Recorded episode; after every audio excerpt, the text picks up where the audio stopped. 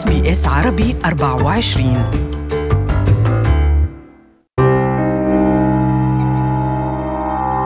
ضواحي سيدني الأكثر تأثرا بحرائق الغابات وكل المناطق التي تقع في دائرة الخطر. صحيح في سيدني ومحيطها فارس أكثر من مئة ألف منزل على مسافة لا تتجاوز 100 متر من أراضي حرجية مما يعرضها لخطر التدمير من الحرائق المشتعلة في ولاية نيو ساوث ويلز. بيانات من مجموعة ريسك فرونتيرز حددت المباني القريبة من الأشجار على نحو دقيق 31 ألف منزل صنف في دائرة الخطر في منطقة الشواطئ الشمالية بسيدني من بلوز مرورا ببرورا وصولا إلى لينكوف يعني حتى تورامورا كمان ومنازلها من الأكثر قربا للمناطق الحرجية. 4500 منزل قريبة جدا من مناطق حرجية وغابات. نيو ساوث ويلز في حالة الطوارئ حاليا فنطلب من كل مستمعينا الموجودين في مناطق قريبة من مناطق الحرائق الغابات أن يمتثلوا لقواعد وتعليمات السلطات المختصة خلينا كمان ستيفني نذكر مستمعينا بكوارث حرائق الغابات الأسوأ في تاريخ آه، أستراليا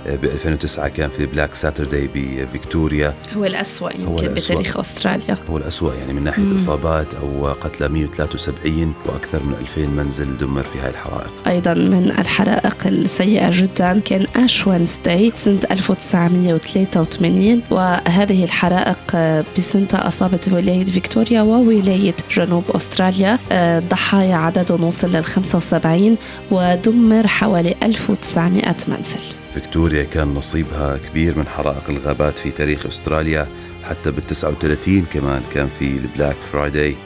650 منزل تعرض للتدمير. كان في إصابات وضحايا وصلوا إلى 71 شخص. وبولاية تازمانيا شهدت على ما عرف بال Black Tuesday سنة 1967 حيث دمر حوالي 1300 منزل وكان عدد الضحايا 62 كمان مرة نرجع لفيكتوريا. بعام 1926 حرائق كانت يوم أحد ذروتها.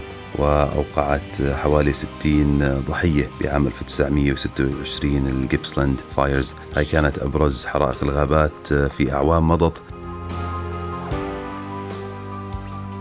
أنتم مع إس بي إس عربي 24 احصلوا على مزيد من القصص الرائعة باللغة العربية على موقعنا sbs.com.au forward slash Arabic.